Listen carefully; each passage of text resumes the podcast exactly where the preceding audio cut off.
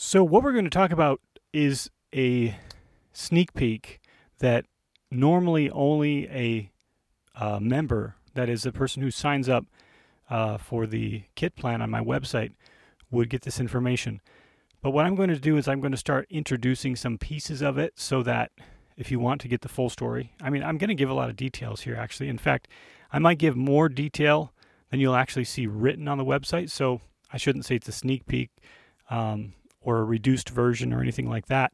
Instead, what I should really say is because this is a podcast and the format is longer, you're probably going to get more information here than you would uh, just on my website. But there will be uh, visual content and videos and things like that supporting uh, the website content, and and also it has a search function, and that makes it a lot easier to get to the information quickly. So. I do believe it's worth uh, subscribing to. And again, if you don't know my uh, plan for the plans, uh, the first plan is a what I call the minimal plan, and that is one ninety nine per month. Yeah, US one ninety nine, and then the other two plans are the basic for four ninety nine per month, and the advanced for nine ninety nine per month. And my plan is for those three levels to have, uh, so starting with a minimal uh, kit, it has everything um, relating to building the minimal kit, which is a cell phone on top of your regular camera. And then the plays, I call them the plays, the how to part, is specific to that kit. But just by nature, there aren't as many plays in the minimal kit, and there's a lot less gear. Uh, if you don't count the cost of the cell phone, the minimal kit is the least expensive. But then comparing that to the basic kit, uh, the basic kit plan being $4.99 has more uh, things to do. That is, you have more how-to content. You have, and there's you know you have a list of a longer uh, requirements uh, for your gear, and there's more complexity. So it's more of an um, I guess it would be a, a, technique that is more difficult than the minimal usually. Although there are going to be some things in the minimal kit that are going to be, uh, you know, take some practice. But then the advanced kit goes beyond all of those and it includes techniques that I don't classify as being easy uh, straight off. Uh, I would just say that they are easy when you build on from the minimal to the basic and then go to the advanced. I that's the progression I took, and really I, I feel like the the advanced uh, techniques are pretty easy um, that I use on a day to day basis, and I I say that just based on my own personal um, experience. But I think that you you'd find it is is easy once you are at that um, kit level as well. So don't worry too much about it being um, you know the word advanced sounds like you can't get there, right? Sometimes you feel, or sometimes one may feel that you can't just jump in and grow. But I think it's really a good thing to know that you could even jump in at the basic level and you know, I mean, if you have no knowledge at all, and start there and quickly progress to the advanced. So, but let's talk about the subject for uh, this episode today, and that is it's a, a specific thing I'm going to talk about relating to covering three different sensor formats. So we've got these these three classifications that I've been using um, for sensor format. First is micro four thirds, the smallest size, which is a 2x crop. The second is most commonly uh, Super 35, but uh, Nikon calls it DX format. Um, and Canon has something that's a little bit more crop, which they call APS-C. And the crop factor for those formats, that is uh, Super 35 or APS-C, is either 1.5x or 1.6x, respectively. So that's the second sensor size or format, I call it. And then the third is full frame. So essentially, when we talk about um, full frame versus, uh, I, was almost going, I had a few times where I almost called it medium format because it's the in between, but really it's Super 35, and then down to the smallest sensor, uh, 2x, which is micro four thirds. So what we have is a need because I'm trying to standardize and I'm trying to build what I call plays, and those plays have a description of what lens to use, how far away to be from the subject, uh, where to place the lights using a clock system where the subject is at the center, which would be the dial of the clock where the hands come out. The subject is at the center, so the person or the place or the thing or whatever actually when I'm talking about architectural, it's it's not really going to fit the clock system, but a person or a, a thing will be in the center of the clock dial, and then your camera is always going to be at six o'clock on the dial. So straight ahead from the subject is the camera, and six o'clock is your reference point, so that when we talk about where the lights are placed, where the mics are placed, where anything else is placed in proximity to the subject and the camera we know the camera is always at 6 o'clock on the dial. And my standard is the camera is always 2 meters from the subject. And that is a general statement, meaning there are exceptions. But when we do this, when we classify and we standardize, I should say, we are now able to say what focal length to use in what situation. And this is what I'm going to talk about today is this method that I have um, based on the clock system needs to specify focal length to, you know, to well, here's the here's the end of the game. The end of the game is that you want to be able to take shots from either format, either the smallest micro four thirds or super 35 or full frame and make them match. So if you have two different photographers, two different uh, DPs, or if you have people shooting on different formats, you can take the footage and put them all together in one film and have it look consistent, right? So, for instance, the thing I talk about quite often is the interview setup.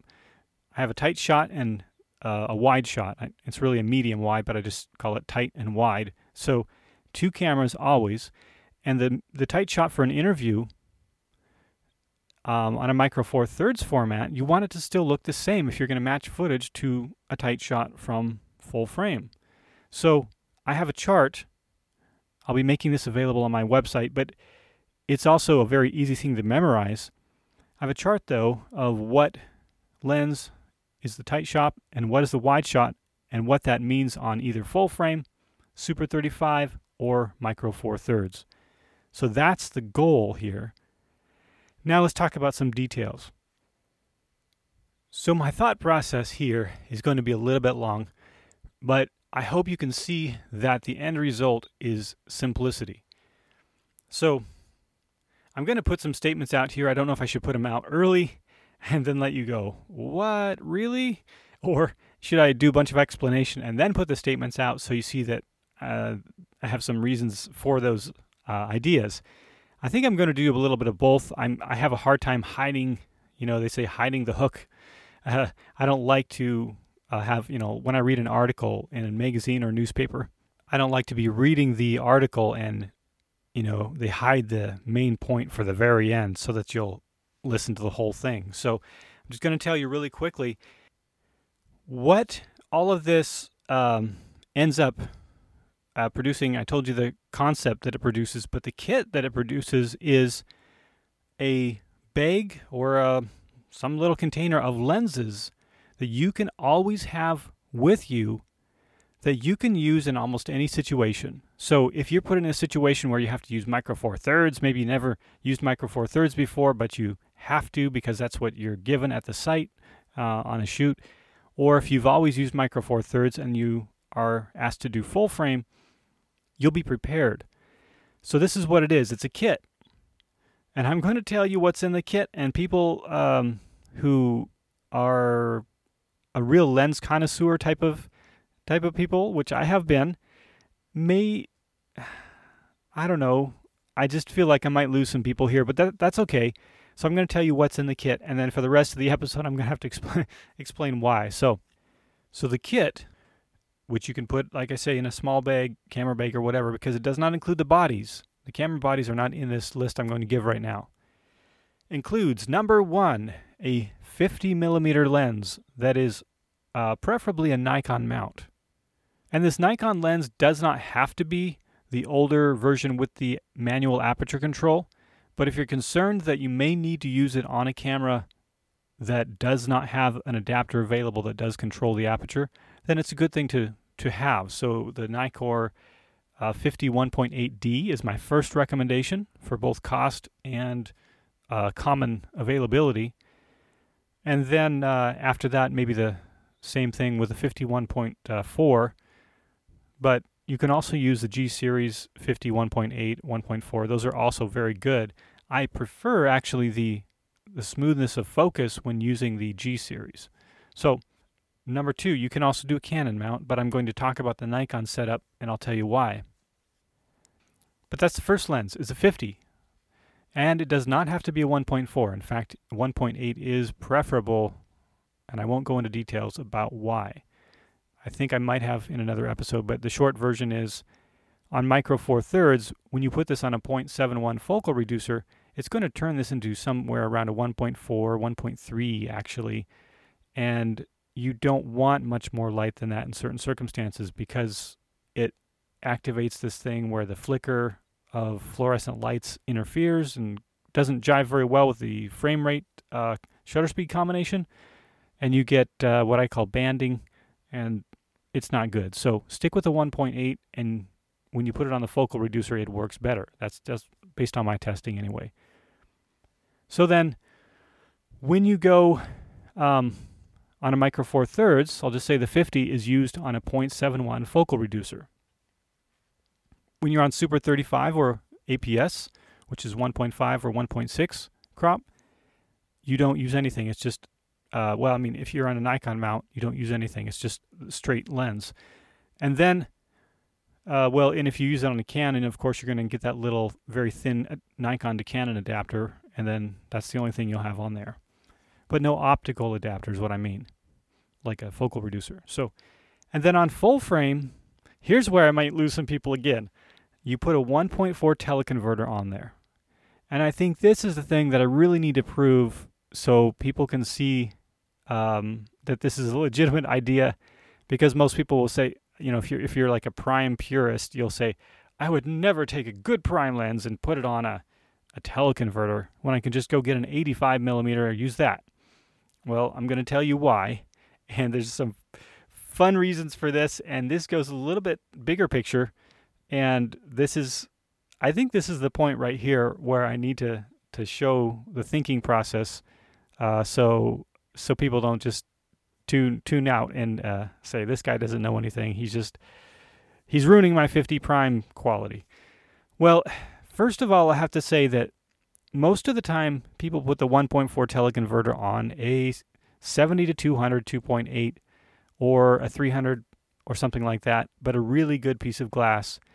But yet, the 50 millimeter, even if even if it's um, not considered as valuable as the 70 to 200 2.8, it's actually optically better, right? It, it, because it's not a zoom and there's less glass to go through. So, so when you put the teleconverter on the 50, it's actually probably the best that teleconverter is ever going to uh, render uh, an image because the 50 starts out really, really optically good. And then because it's so simple, you know, the design is so simple optically. And then when you put it on the teleconverter, you don't lose so much that it looks really bad. Now, um, when you put it on a 70 to 200, you are losing one stop of light. And so that becomes, you know, something around an F4 ish around there. But you, because, you know, a 1.4 teleconverter loses one stop of light and a 2 times teleconverter loses two stops of light.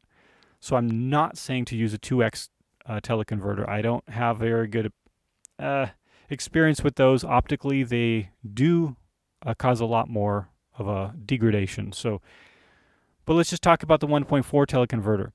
Why do I recommend this on a 50 instead of going with an 85 prime for full frame? Well, this is my opinion, of course, and some people. Uh, let me just say here's the reasons here, real quick. The reason is, um, and this is not the primary reason, the primary reason is weight. So there's a hint. I'm going to tell you about that. But the the the the weight is relating to something that I'm going to spend the end of the episode talking about, probably the biggest part of it. But the first reason is cost. If you can repurpose that 50 millimeter you don't have to go buy an 85. And optically, the 50 is really good. So I think it's one of the best things to put on a teleconverter.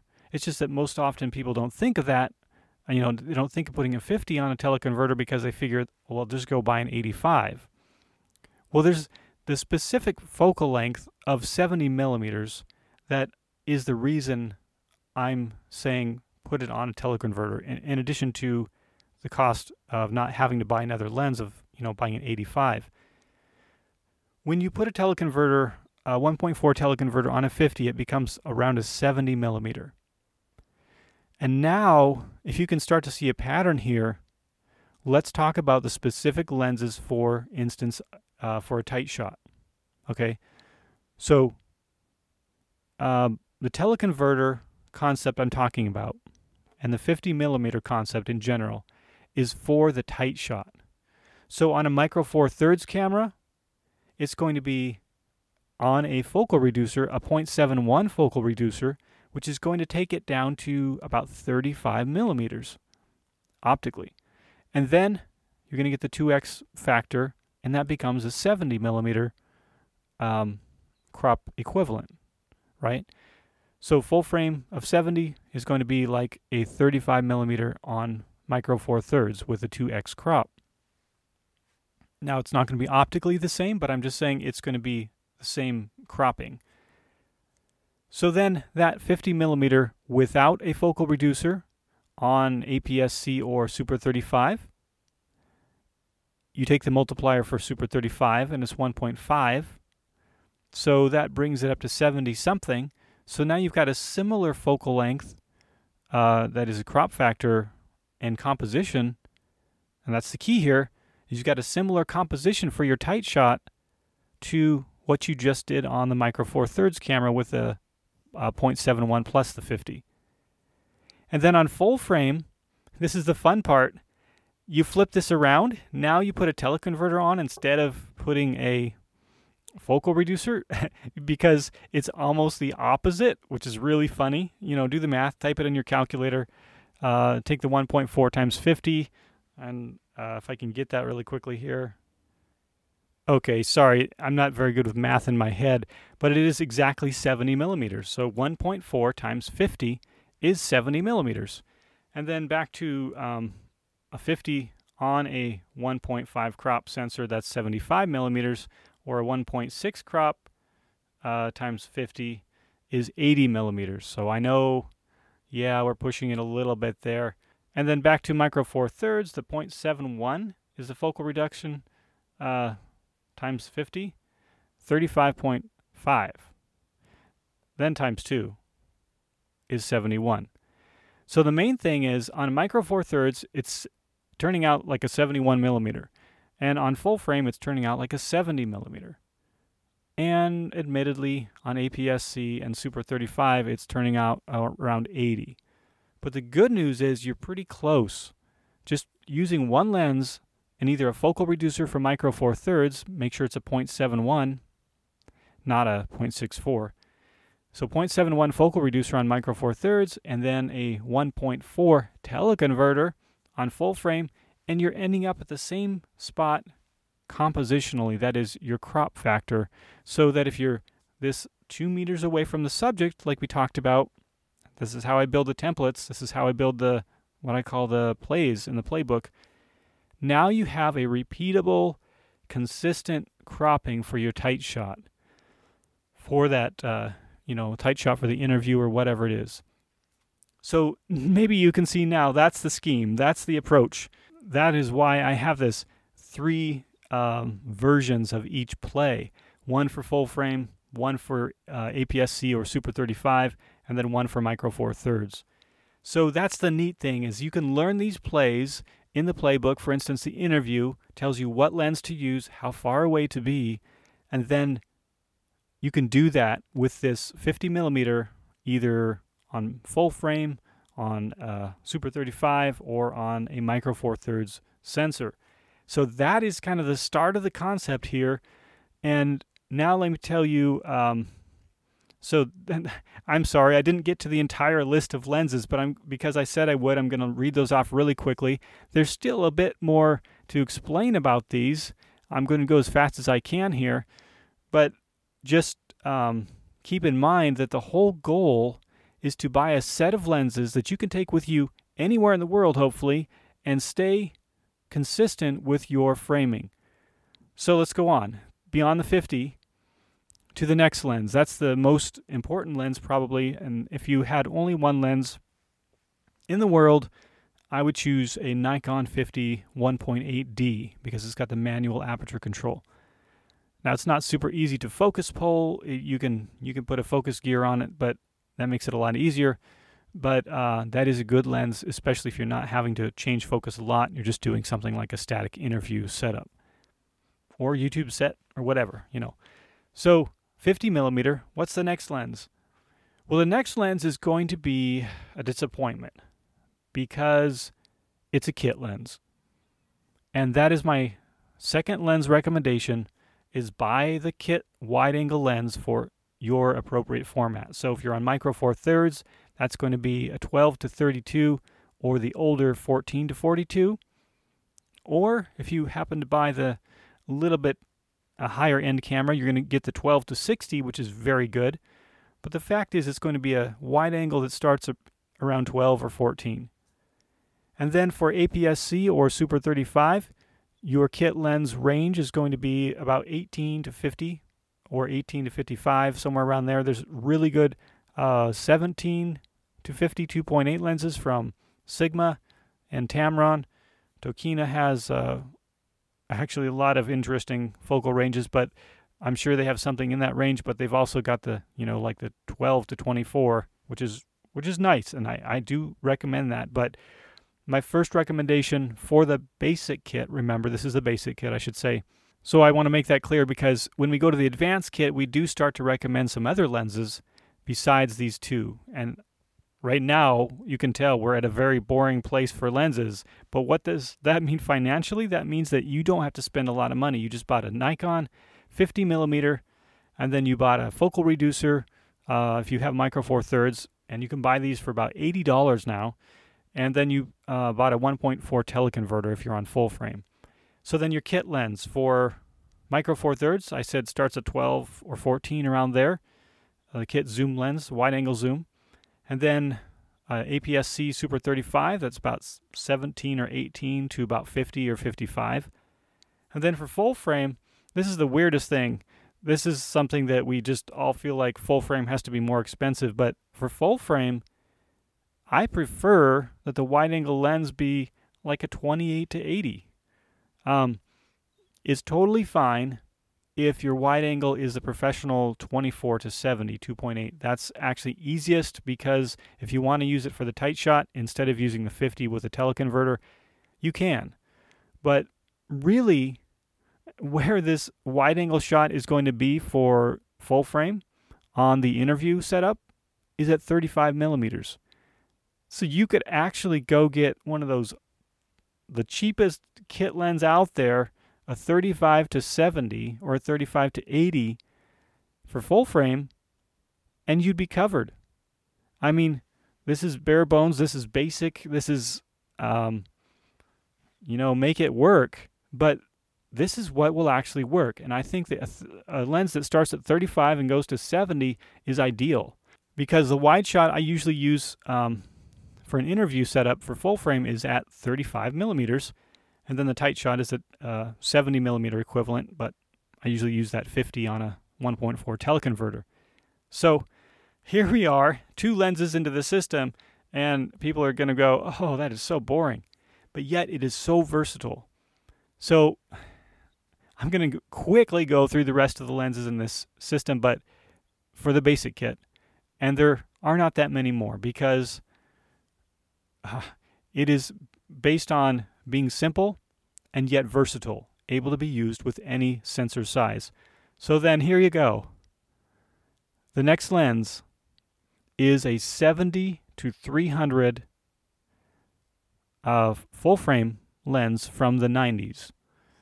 And that was made by Tamron most of the time, but marketed as Tamron or ProMaster 7 or even Quantaray, I believe, used the same Tamron 70 to 300. But then also, and I prefer the Sigma compared to the Tamron for certain reasons, but then Sigma has the same thing, a 70 to 300. I, I think it's a 70. I was thinking it was 75 to 300, but I think that's the older model.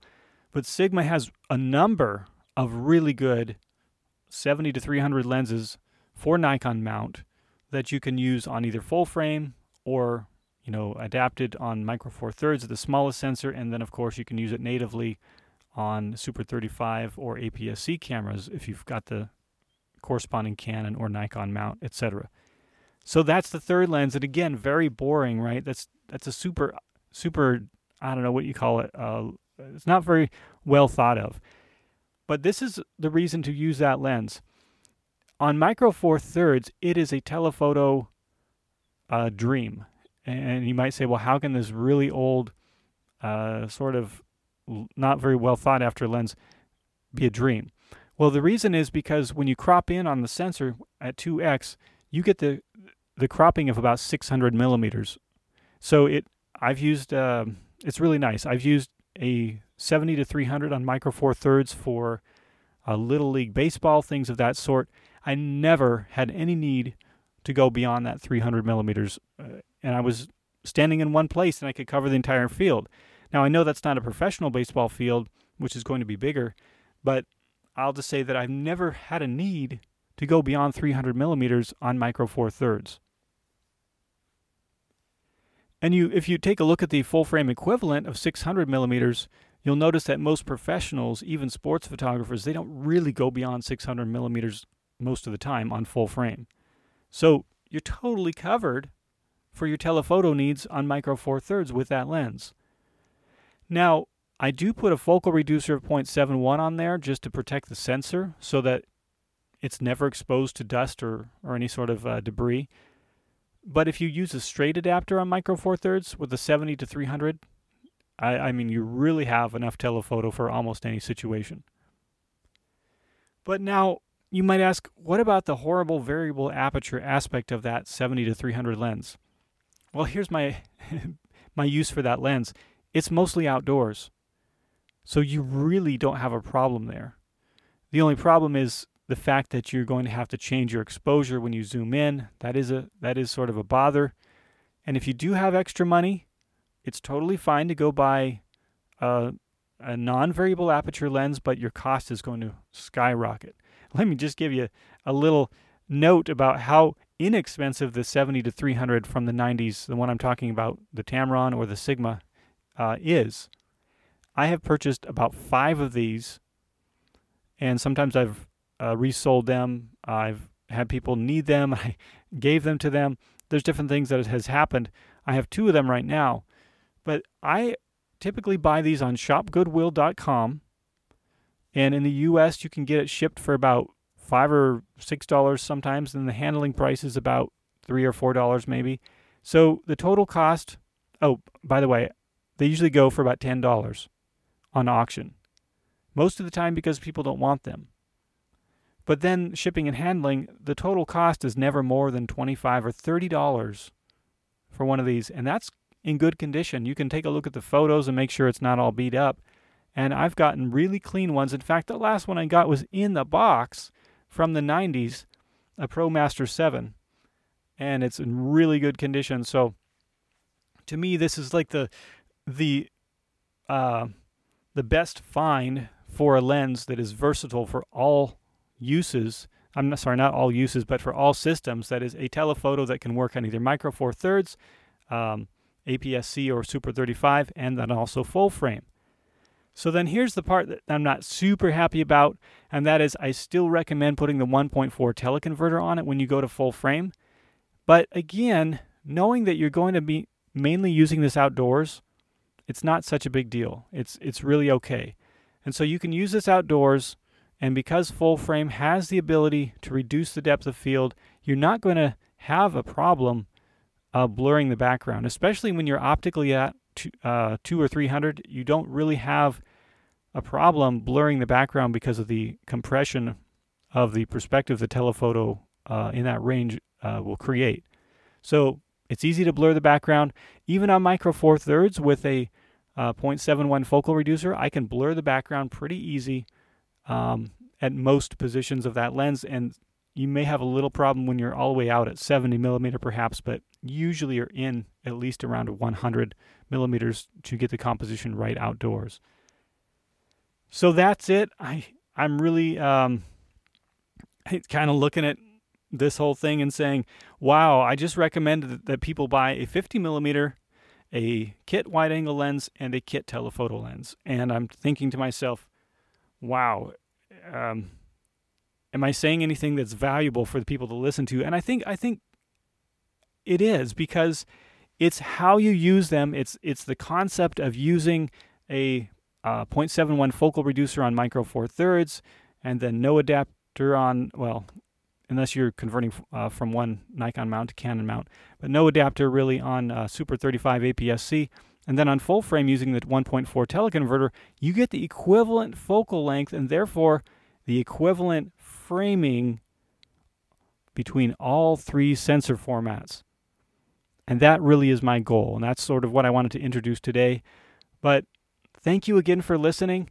And this was, um, I just, I just keep having, I keep having these second thoughts about it because I look back and, like I say, I just recommended the the three most boring lenses, except for the 50. Everybody likes the 50, but I just kind of recommended the three most boring lenses that nobody wants to buy. And, uh, but hopefully you see the value, and we'll talk later about actually how to implement using these and that is the goal for my website is to create a list of what i call plays that use um, equipment that is portable affordable and common that is commonly available if you go try to find it. It's not hard to find. So that's it again. So check out silverlightphotoco.com and i will be putting information up there. It will be uh, continuing to grow and there's no subscription available yet, but once it is available, at that time, I will be breaking the content into three sections, meaning the minimal kit, the basic kit, and the advanced kit. Thank you again. Have a great day.